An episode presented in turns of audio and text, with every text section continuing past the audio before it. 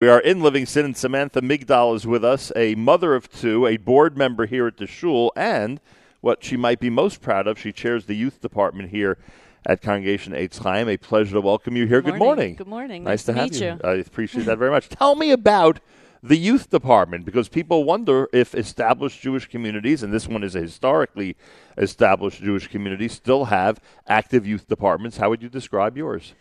Um, I would describe ours as a, a focal point for the shul. I think the rabbi, um, the president, and all the sort of senior lay members of the shul are very focused on the next generation, as most people should be.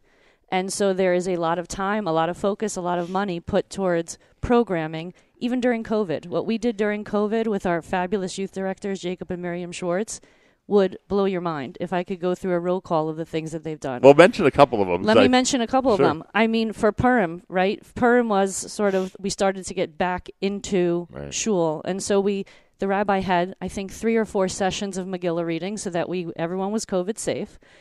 Um, but our youth directors didn't want the kids to go without that Purim carnival because I grew up. I'm sure you grew up with the Purim carnival Of course. But we couldn't do it the way we normally do it. So they literally had a drive up carnival where they literally did a carnival in a box. They set up a photo booth.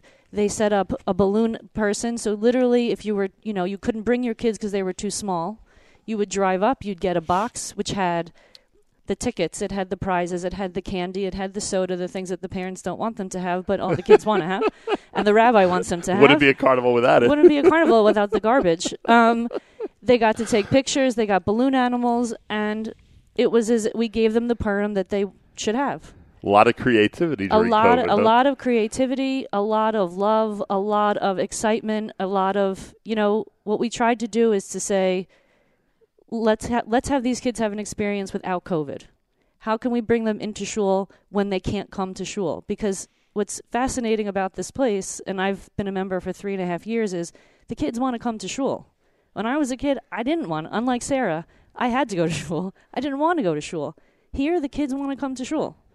Um, we moved to, you know, you asked Sarah earlier, you know, when they came here eight years ago, what Right. brought them here? We moved three and a half years ago, not very, from very far away, but what brought us here was, you know, a lot of the families that we knew. Uh, my kids, as Sarah mentioned, my kids go to Golda Och Academy. So where we moved didn't really matter because they Right. weren't changing schools. But literally, like, my son's friends were like, you have to move here so you can go to Eitz Chaim. You have to move here. They were probably nine at the time. Um, so it's just amazing that you have such enthusiasm from the smallest to the oldest of this place. It's something I've, I've never seen. Samantha Migdal is with us. Boy, you, you raise a, a point that I hope uh, people who are listening understand its importance. We have to focus on getting kids to want to go to shul. right. And the greatest tribute you just gave to the youth directors here is that they are part of a team mm-hmm. that that that instills this desire in children to be in shul.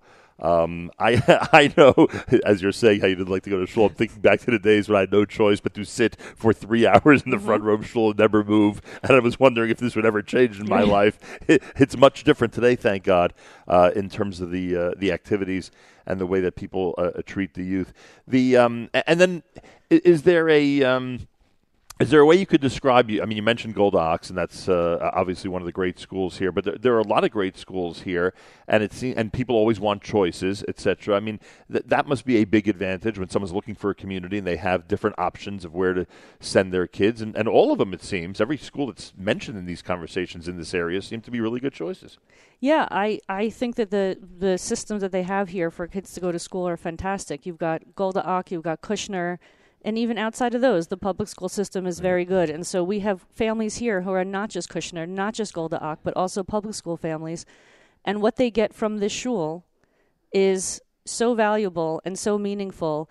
And I think what's very special about this place is that the rabbi and Rebbetzin don't focus on any one type. I'm using air quotes, which you, I realize now you can't see because we're on the radio. Um, you know, any one type of family or child. It's all inclusive. They're able to to get to every single. Uh, again, speaking as sort of someone who's on the you know chair of the youth committee, to get to every single kid, no matter what age, no matter what educational background, no matter what is done at home or is not done at home. There is something very special about this place, about those two people, that it's so hard to put into words. You know, I my son had a, a bar mitzvah here. Was it last week? It feels like it was forever ago. Maybe two weeks ago. Two weeks ago, right? um, and I tell you, I was sitting trying to figure out what were the words to describe what this place meant to us. And, you know, people who know me can tell you words come easy for me, sometimes too easy. And I really struggled to get the words out because there is something that there are no words to articulate how special this place is. The warmth, the love, the encouragement, the, you know, the, it sort of rehabilitates something in you that you didn't have. That, or that you may have had that you you want to bring back. and Mazel Tov to your son. What's his name? Simeon. Simeon, Mazel Yeah, Tov to you. Pretty amazing. I'm sure the celebration was incredible, and it must be fantastic to be back in synagogue. It must be fantastic to see more and more people each week, and to realize that there's the vibrancy is back, and that uh, and that the, the the shul is is ready to move on from this crazy year long episode that we had. Yeah, um, definitely is. We're you're seeing a lot more people in shul, and you know the rabbi has done so much. You know during COVID when we couldn't, when the doors were locked, unfortunately, and he did these daily sort of these daily rituals which you would watch which you ordinarily might not Right. something about that made you want to come back to shul more Longing for it. yeah. And so when the doors opened and only a few people could come in, people were coming in. And you, we were getting the minimum, the, sorry, the maximum number of people you could get, right? We were sort of busting at the COVID seams, if you will. um, and now it's even, it's, it's, it's fantastic. People want to come back to this place. It's, we're having sort of the opposite effect, I think, that people are worried about because of how special this place is. Samantha Migdal, I appreciate you joining us here this morning. And a, a rabbi once said to me, the most important thing about a shul is to make sure that Jewish children are having a good time. And it Right. seems like you're leading a committee that takes that very seriously. Yes, we are. Thanks Thank so you. much for Thank you so much. A pleasure. More coming up. You are listening to a Thursday morning edition of JM in the AM as we continue on this uh, uh, special broadcast from Congregation Eitz Chaim in Livingston, New Jersey.